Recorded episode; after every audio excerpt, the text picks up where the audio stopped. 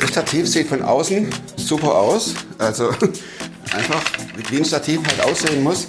Und dann wollte ich gerade so mit der Anmoderation beginnen. Dann kommt die Kamera runter und das Teil ist einfach futsch. Ich meine, das ist jetzt schon vier Jahre alt, ständig im Einsatz.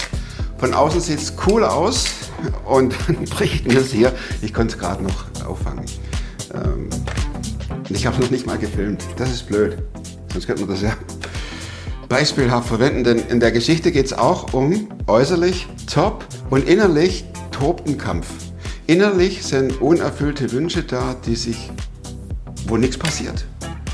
Da sehnt man sich oder sehnt sich die Geschichtenerzählerin nach Familie, Ehe und es passiert nichts.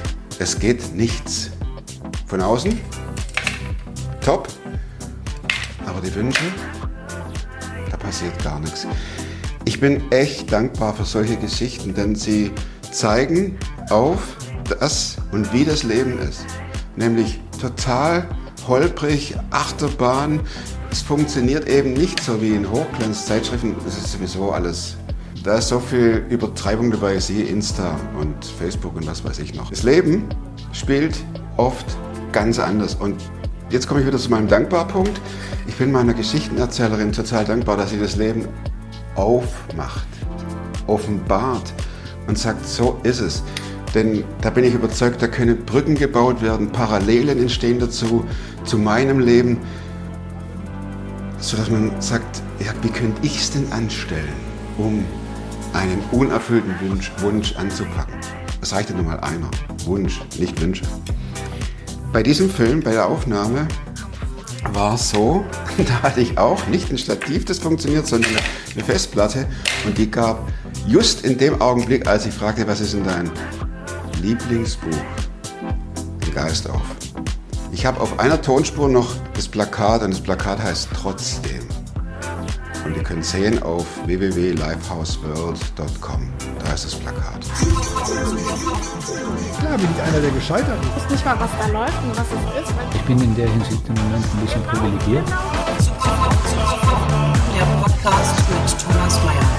Natürlich denkst du dir dann erstmal, ja gut, hat auch keine Oder Ahnung. was weiß ich. studiert noch Medizin Ja. leidet Das hat er im Bett, hat er eigentlich einen Hund draufgeschlagen. Egal wie abgedreht das war.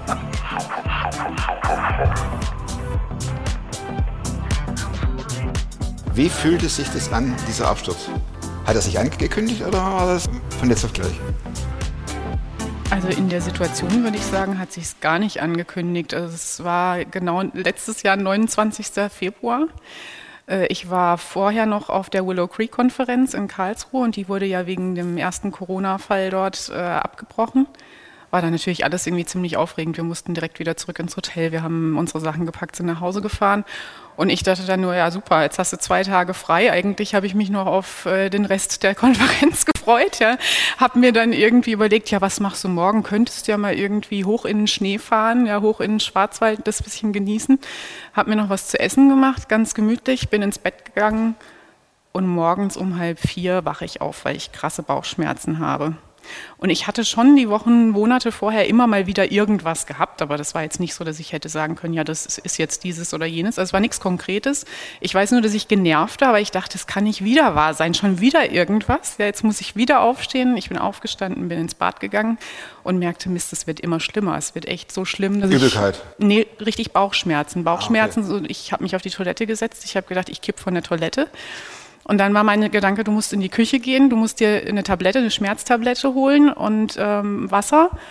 Das wollte ich tun. Ich stand in der Küche, habe mir mein Wasser rausgelassen, hatte mir die Tablette schon gerichtet. Und diesen einen Meter vom Wasserglas, von der Spüle rüber zu der Tablette, ist mir plötzlich alles weggegangen. Ich merkte, wie mir es schwarz vor Augen wird. Ich habe mich noch versucht, an der Armatur festzuhalten vor der Kaffeemaschine. Und das nächste, was ich weiß, war, dass ich mit dem Kopf vom Kühlschrank aufgewacht bin. Ach, wie lange war das? Weiß man nicht. Also dadurch, dass ich vorher genervt auf die Uhr geguckt habe, konnte ich es ungefähr rekonstruieren, weil ich habe dann selbst noch den Notarzt gerufen. Gott sei Dank war das möglich. Ähm, mir war auch irgendwie sofort klar, äh, dass das gerade nicht so lustig ist, was da passiert ist. Also ich bin, wie gesagt, aufgewacht und ich hatte so das Gefühl, mein Kopf hat, also ich muss direkt beim Aufschlag, so stelle ich es mir vor, so hat sich angefühlt, aufgewacht sein und mein erster Griff war mit der Hand hinten an den Kopf und alles war voller Blut. Ich habe hier auch gemerkt, dass hier richtig Haut absteht hier hinten. Ja. Ach du Schande, Panik. Und nee, witzigerweise hatte ich gar keine Panik. Ich war irgendwie Du bist aber sofort. keine Krankenschwester, ne? Nein, null. Also ich kann auch normalerweise kein Blut sehen. Aber es ist spannend, dann doch tatsächlich zu sehen, wie man unter so einer Situation Das reagiert. funktioniert und nicht funktioniert. Also komplett, ich habe total funktioniert. Das erste war sofort, okay, shit, du musst sofort zu deinem Handy, ruf den, den Notarzt. Im Endeffekt bin ich, glaube ich, zuerst mal bei der Polizei rausgekommen, aber die konnten mich ja dann umleiten. Und äh, dann Ja, komm, du warst ja. Das ist ja 110. ja, genau. Scheißegal. Komm ein. Hauptsache es hilft einer. Ja. Ja, und ähm, da war, weiß ich noch, da saß ich dann tatsächlich auch im Bad wieder. Warum auch immer, bin ich da hingegangen, habe mich wieder auf die Toilette gesetzt, habe von dort aus angerufen. Die haben mir verschiedene Fragen gestellt, die die so stellen müssen. Ähm, wo wohnen Sie? Ist noch jemand mit im Haus? Können Sie die Haustür noch öffnen? Nein, nein, ähm, nein. Und so weiter und so fort. Ich konnte das alles mit Ja beantworten. Und dann hieß es nur, machen Sie das und wenn Sie das gemacht haben, setzen Sie sich wieder irgendwo hin, wo Sie sicher sind, wir kommen dann gleich. Äh, Ja, man der könnte sich überlegen, was hätte passieren können bei dem Sturz irgendwo auf das war, das war mir da noch nicht bewusst. Das kam dann erst später, eben die kamen dann zu zweit. Das ist ein ganz komischer Ja. Film. Ich habe das Gefühl gehabt, ich beobachte mich die ganze Mhm. Zeit selber. Und dann eben stehe ich mitten in der Nacht in Birkenstock-Schuhen, einem blutüberströmten Pyjama in meiner Straße und denke Hast du schon, nicht gedacht, hoffentlich sieht mich keiner? ja, doch, das war, dann, das war dann so der nächste Gedanke, wo ich dachte, oh Gott, hoffentlich sieht es kein Nach. Ja, und dann weiß ich nur, wir sind mit Blaulicht gefahren, aber ohne, ohne großes Tatütata. Und dann fährt man da so durch die normalen bekannten Straßen. Das habe ich ja soweit schon mitbekommen. Was war's dann? Kreislauf? Am Ende des Tages war es wahrscheinlich eine Gallenkolik. Hast du äh, dich gefragt, nachdem du wieder zu Hause warst, was läuft hier eigentlich? Nee, Was läuft mit mir? nee, das habe ich mir da noch nicht gedacht. Wann kam das? Das kam tatsächlich erst im Juni, als ein neuer Absturz kam. Für mich war, glaube ich, so ein Automatismus gestartet. Du musst jetzt halt einfach äh, funktionieren. Äh, jetzt mach da kein Riesending draus, das macht es nicht besser. Am besten gar nicht drüber reden und schön im Alltag weiter. Und dementsprechend habe ich mich halt auch wieder ganz normal zugeballert mit meiner Arbeit. Also nachdem ich dann nicht mehr krankgeschrieben war, Homeoffice dann durch Corona, ja, dann habe ich angefangen, Ukulele zu spielen. Ähm, ich habe Kreativaktionen für Art Helps gemacht, über denen ich auch immer wieder Projekte mit unterstütze. Also alles, alles, was man so normalerweise macht oder auch sowieso nicht macht. Also ich habe alles on top gemacht. Dann war ich ja noch selbstständig, habe dann ange angefangen, dieses Programm auf Online-Beratung umzustellen.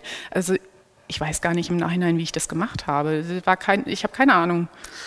Im Prinzip bist du äh, aus dem Krankenhaus raus und Vollgas weiter. Straight weiter und dann noch on top. Wann, wann kam der Moment, wo klar war, an was du letztendlich leidest? Ich weiß es jetzt ja auch nicht. Ne? Ich bin gespannt, was rauskommt. Naja, woran ich da litt, weiß ich auch tatsächlich nicht wirklich. Also ich würde rückblickend tatsächlich sagen, dass es einfach alles zu viel war. Es war Also definitiv zu viel. Problem? Das, das, Also die Psyche hat sicherlich mitgespielt, aber ich würde jetzt nicht sagen, es war nicht wie ein Burnout oder sowas. Das hatte ich vor elf Jahren schon mal, das kannte ich auch. Das war was anderes. Ich glaube, es war einfach wirklich zu viel. Es war zu viel. Ich habe versucht, mich zuzuballern mit jeglichen Aktivitäten, die ich mir vorstellen konnte. Ich habe wirklich Jahre hinter mir gehabt, wo ich nach dem Sinn meines Daseins gesucht habe, ja, wo und warum hast du dich zugeballert? Würde mich interessieren. Ich habe das gar nicht so bewusst gemacht. Also eben nachdem ich halt jahrelang schon wirklich nach was gesucht hatte und das Gefühl hatte, irgendwie sind für mich alle Türen verschlossen und ich weiß nicht, warum ich eigentlich noch hier bin. Ja. Auf dieser Welt. Genau, auf dieser Welt. Ähm, warum warum finde ich keinen Partner, der zu mir passt? Warum habe ich keine Kinder? Ich wollte nie Karriere machen. Ich bin überhaupt kein Karrieremensch. Äh, ähm, da habe ich keine Antworten drauf bekommen. Und dann irgendwann habe ich für mich beschlossen, okay Gott, wenn du das nicht im Griff hast mit Partner und Kindern, was ich eigentlich wollte, dann muss es ja quasi der Beruf sein. Weil wenn es das nicht ist, warum bin ich dann hier? Hast du damit Gott rumgerechnet und, und, und ihm auch Vorwürfe gemacht? Mm, Ja, also ich habe mich da das erste Mal so richtig bockig erlebt.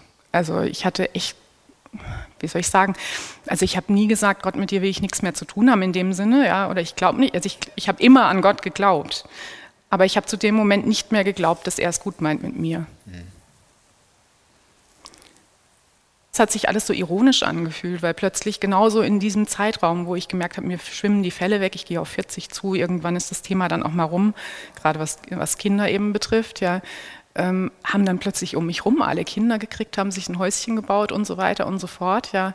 Und ich habe gedacht, das kann doch nicht wahr sein, ja. Ich meine, es ist ja eine Sache, dass es bei mir nicht funktioniert, aber dass genau in dieser Phase du mir auch noch Leute vorsetzt, die das alles leben können, die das alles haben, und ich habe vom Kopf her ganz genau gewusst, Christine, es macht überhaupt gar keinen Sinn, jetzt irgendwie hier einen auf bockig zu spielen oder so. Ja, Gott hat die besten Pläne für dich, das weiß ich, wusste ich immer, das weiß ich auch immer noch. Ja. Im Kopf? Aber hier drin hat sich das überhaupt nicht echt angefühlt. Ich habe einfach nur gedacht, komm, lass mich doch einfach in Ruhe. Und ich glaube, dass ich an dem Punkt irgendwann gesagt habe, okay, dieses Thema ist für mich abgehakt dann muss es aber irgendwie anders weitergehen. Und dann hat es immer noch ein bisschen äh, gedauert. Dann war ich 2018 bei der Schönkonferenz in ähm, Augsburg.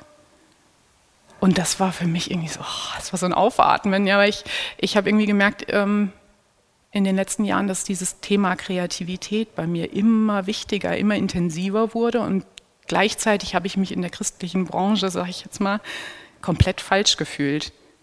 Warum? Weil ich immer wieder erlebt habe, dass Schönheit, Kreativität im christlichen Bereich schnell als oberflächlich abgecancelt wird.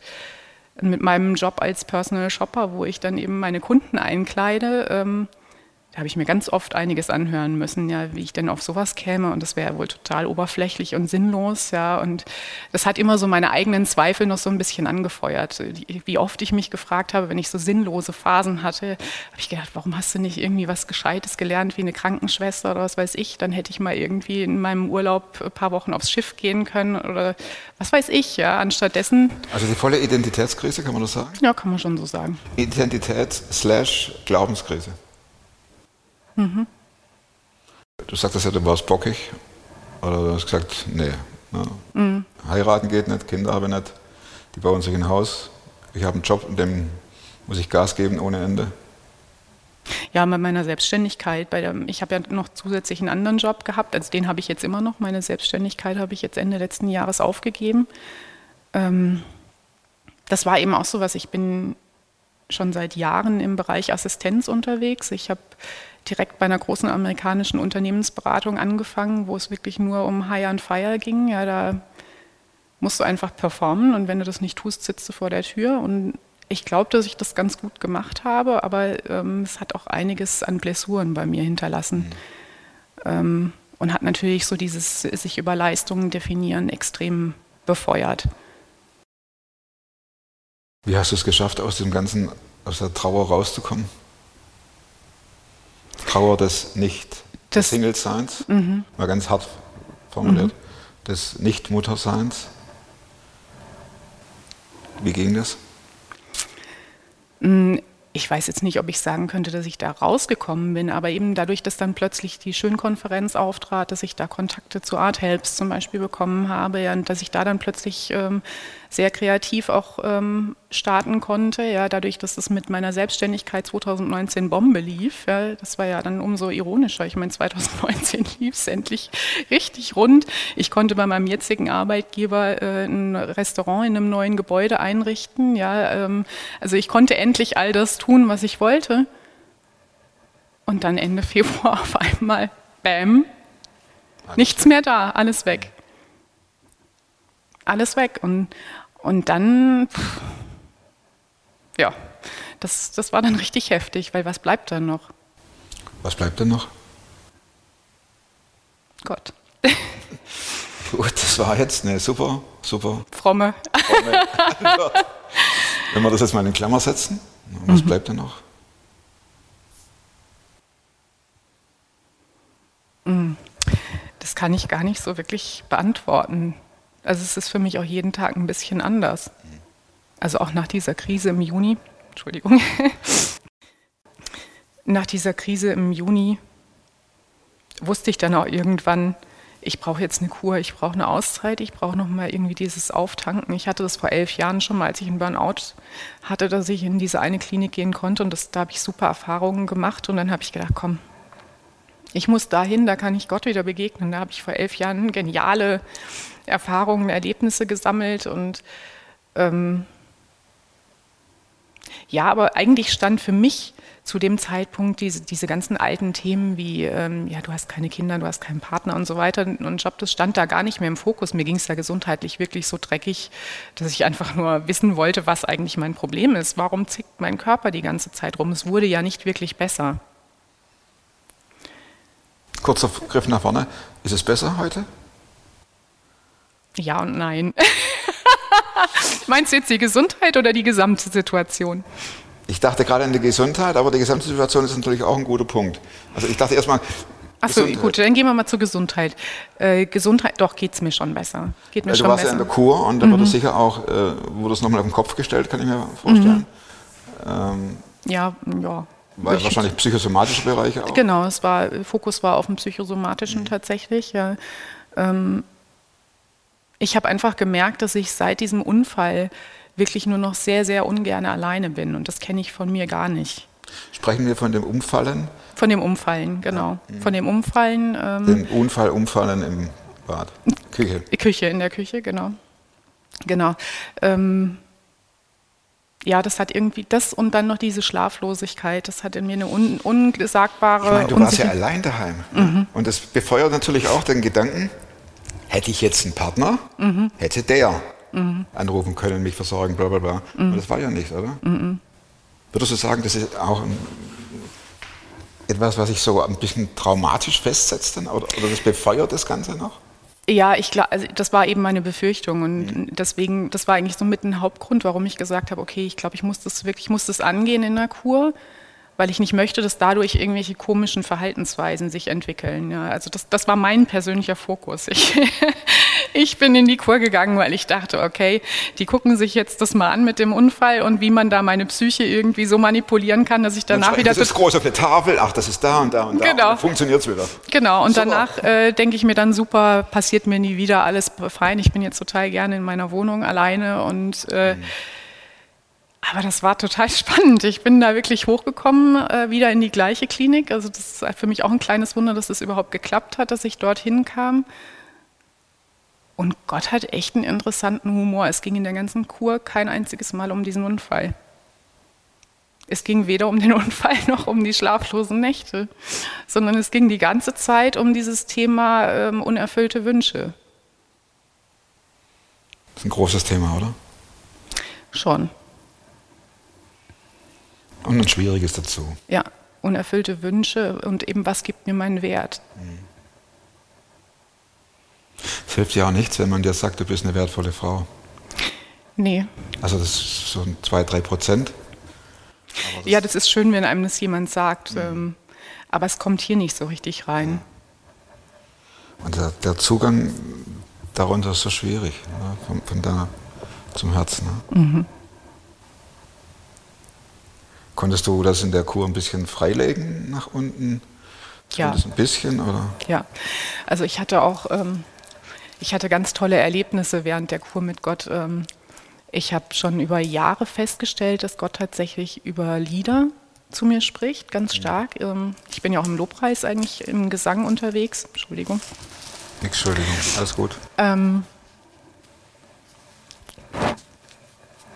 nicht alles zerstört ist hier. Nein, das sieht gut aus. sieht gut aus. Ähm, genau, wo, jetzt habe ich den Faden verloren. Lobpreisteam unterwegs. Ah ja, genau. Ich bin selbst Lobpreiserin, ähm, mache das auch echt leidenschaftlich gern, obwohl ich mich manchmal schwer tue, da vorne zu stehen und dabei angeguckt zu werden, weil ich immer das Gefühl habe, am freiesten mache ich den Lobpreis, wenn mich gar niemand sieht. Ähm, und eben, ich habe für mich entdeckt, dass Gott ganz stark über diese Lieder mit mir spricht. Und das hat er auch in der Kur ganz extrem getan. Ähm, aber ich habe dann plötzlich gemerkt, dass er auch andere Zugänge plötzlich wählt. Also ich hatte in der Kur einen ganz beeindruckenden Traum, ähm, wo es dann tatsächlich später im Real Life eine Begegnung gab, wo ich dachte, krass, das ist jetzt irgendwie alles kein Zufall.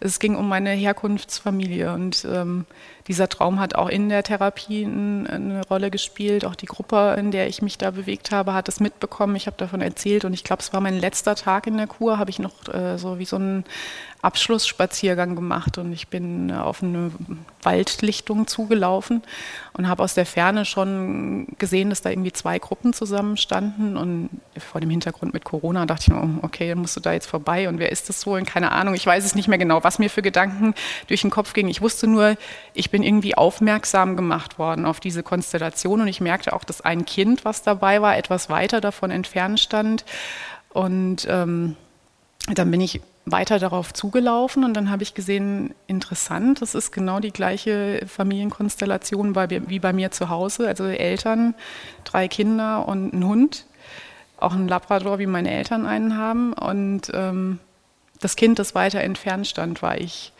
Also, oder, also das habe ich dann später als mich erkannt. Es war interessant, es war ein Mädchen und ich bin darauf zugelaufen und das Mädchen guckte mich an und grinste mich irgendwie so ganz speziell an. Ich grinste zurück, habe kurz weggeguckt und es war mir irgendwie, wie wenn Gott mir sagt, guck noch mal hin. Und ich habe schon für mich gedacht, ja, warum soll ich da jetzt noch mal hingucken? Und dann habe ich sie noch mal angeguckt und dann habe ich gedacht, krass, die sieht irgendwie ein bisschen aus wie du damals, glaube ich, so in dem Alter.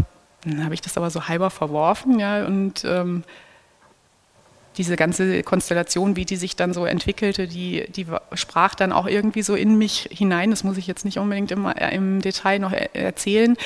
Aber ähm, irgendwie hat mich diese Situation ganz tief berührt. Ich habe dann angefangen zu weinen und bin dann wieder zurückgegangen. Ähm,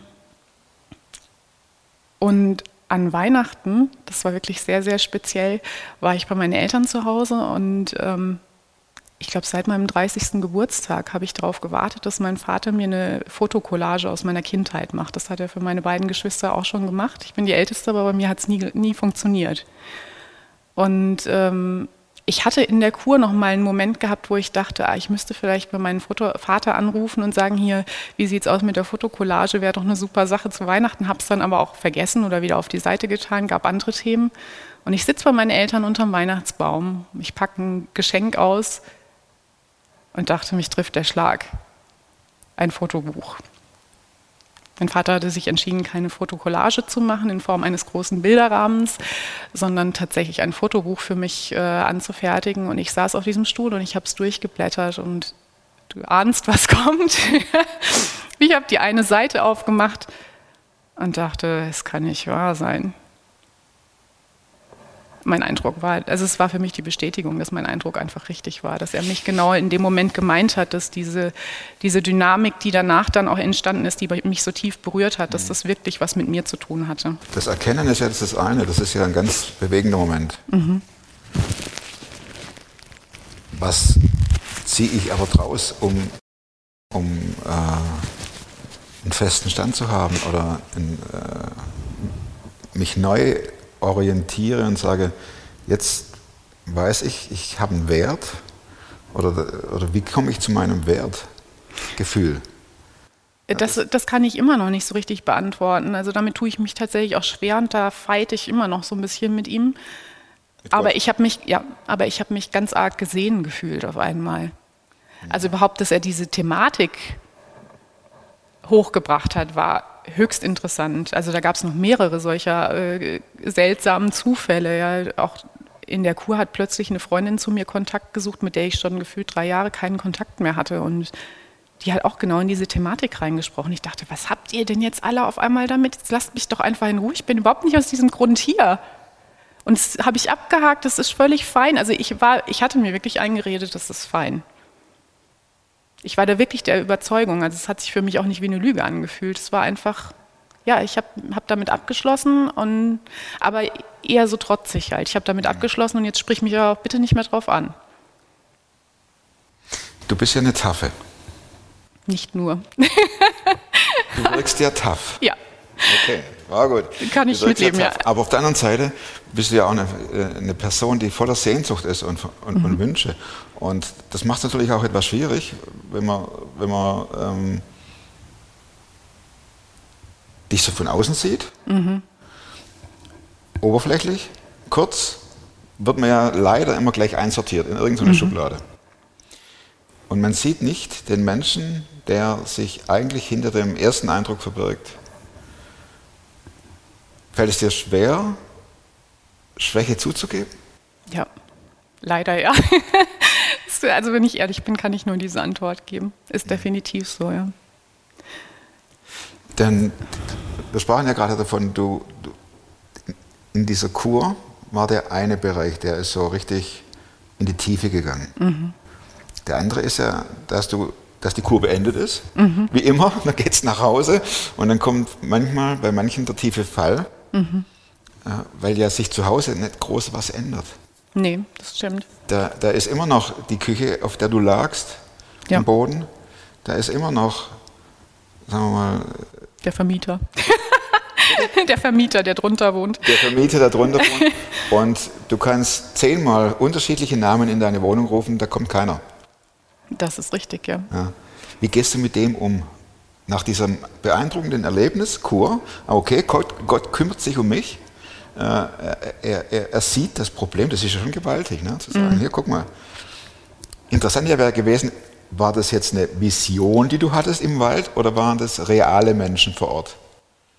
Das waren reale Menschen, da bin ich mir sicher. Okay. Das war keine Vision. Nee, es war nämlich auch witzig, weil zwei von der Kur, die sind äh, irgendwie 100 Meter vor mir gelaufen. Und äh, die sind auch an dieser Familie vorbeigelaufen. Und ich habe tatsächlich die eine am Abend, beim Abendessen gefragt, sag mal, hast du die auch gesehen? Und erst sagte sie, hä, nee. Nee, aber ich war mir schon sicher, dass ich mir das nicht eingebildet hatte. Also die Familie war real. Ähm, also das war real? Da, das da war real. Gott rum und sagt, guck mal da. Genau. Ich habe das im Blick. Jetzt haben wir aber noch einen großen anderen Bereich. Welchen meinst du? Kind, Heirat. Ach so, ja. Wunsch, Nichterfüllung, mhm. Kopf, mhm. Herz zu. Wie geht die Christine damit um? In der Zwiesprache mit Gott und in der im, im Empfinden, hey, da fällt was. Mhm. Ich suche immer wieder bewusst seine Nähe, auch wenn mir das mal besser, mal schlechter gelingt. Also ich merke auch, umso länger das jetzt die Kur hinter mir ist, desto schwieriger wird es tatsächlich, umso mehr man im Alltag zurück ist. Ähm, vieles, was sich da noch ein bisschen hoffnungsvoller gestaltet hat, äh, ist in der Zwischenzeit auch wieder abgeschmiert tatsächlich. Also ja, all das, wo ich dachte, daran kann ich mich irgendwie festhalten, hat er mir ironischerweise tatsächlich auch wieder weggenommen. Ähm, aber ich glaube, ich muss einfach lernen zu vertrauen. Liegst du im Clinch mit Gott? Nein. Im Clinch liege ich nicht, aber ich glaube, ich muss aufpassen, dass ich nicht wieder in das bockige Ding reinkomme. Wobei, das glaube ich nicht. Also ich glaube, das war schon so eindrücklich, was letztes Jahr passiert ist, dass, ähm, und, und einfach auch so dieses, mich hat das schon sehr berührt, dass, er, dass ihn das nicht kalt lässt. Und du hast ja ein Mittel äh, gegen das Vergessen, indem du dann Foto, das Fotoalbum aufschlägst und das Foto siehst. Ne? Mhm. Das ist ja irgendwie eine tolle Erinnerung. Nicht nur das, ich merke es auch immer wieder hier hinten an meinen Haaren, wo die, die Strähne noch kürzer ist. also ja. dieser, dieser Unfall an sich ist auch einfach ähm, schon immer mal wieder so ein Mahnmal die Narbe, die tut auch immer wieder weh. Wer ist Gott für dich, Christian? Wer ist Gott für mich? Am Ende des Tages mein Halt. Und wenn die bockige Christine so durch den Tag läuft, kann es auch sein, dass die uns sich dann erinnert, ich habe meinen Halt äh, missachtet. Bestimmt, ganz bestimmt sogar. Ich glaube, dafür habe ich zu viel Hummeln im Hintern, als dass ich da irgendwie einfach nur ruhig sitzen könnte. Also ich, ich glaube sicher, dass ich im Moment gerade in so einer speziellen Phase bin, wo ich auch aufräumen muss. Ach, ist das schwierig. Wo ich aufräumen muss ähm, und wo ich aushalten muss. Ich glaube, das sind meine Aufgaben gerade. Und das als Power Lady, oder? Ja. Aushalten. Es fordert mich immer wieder heraus. Das kann man vorstellen. Gelingt es dir zurzeit? Ja, doch, würde ich schon sagen. Ich war jetzt gerade erst im Urlaub, das hat mir wahnsinnig gut getan. Und dann kam ich gestern in die Wohnung rein und dann war wieder so ein komisches Gefühl. Und ich dachte, oh, ich will hier nicht sein. Und es war aber anders. Es ist nicht so dieses Typische, was man so nach dem Urlaub hat. Schade, dass der Urlaub vorbei ist. Und also ich glaube, im Moment ist bei mir gerade so eine Phase, es steht eine größere Veränderung an. Ich weiß aber nicht, was es ist. Und manche Dinge finde ich ganz arg schwer auszuhalten. Aber auch da ist es wieder so, wie wenn er die Türen schließt. Ähm, und sagt, nee, halt es jetzt einfach aus und das kostet mich schon extrem viel Kraft, ja. Vielen Dank für deine Offenheit. Echt. Ich wünsche, dass bald Veränderung kommt. Das wäre schön, ja. Wir Menschen sind eben keine Dinge, Stative, Festplatten, sondern wir können artikulieren, wir können sagen, so geht's uns. Wir können Gott sagen, hilf, wir brauchen dich. Jeder von uns hat die Möglichkeit, Gott das zu sagen. In diesem Sinne, werdet super fromm, macht's gut und bis nächste Woche zum nächsten Film. Tschüss.